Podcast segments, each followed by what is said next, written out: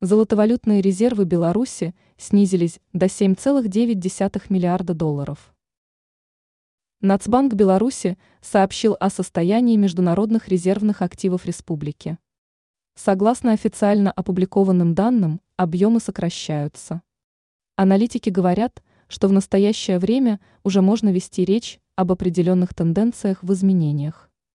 Нацбанк Республики Беларуси обнародовал данные о состоянии международных резервных активов по состоянию на первое октября. Речь идет о семи целых девятьсот двадцати пяти тысячных миллиарда долларов в сравнении с началом сентября, это на шестьдесят шесть целых две десятых миллиона долларов меньше. Это значит, что наблюдавшийся в течение двух летних месяцев непрерывный рост показателя закончился. Также речь идет о сокращении объемов монетарного золота по структуре международных резервных активов. С начала сентября показатель снизился до три целых две тысячи триста восемьдесят одна десятитысячная миллиарда долларов.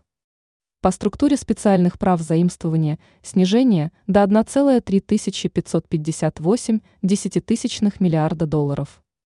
Отмечается, что снижение показателей финансисты наблюдают второй месяц подряд. В то же время резервы Беларуси в иностранной валюте непрерывно растут на протяжении уже четырех месяцев.